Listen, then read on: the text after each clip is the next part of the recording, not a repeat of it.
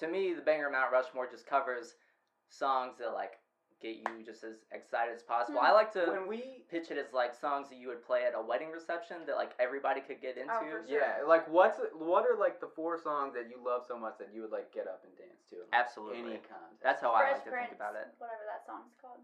Is that what The it's theme called? It's like song? the theme The song. theme song to Fresh yeah, Prince. hell yeah, That's good, man. I That'd be like good, it. I like actually. that. for sure.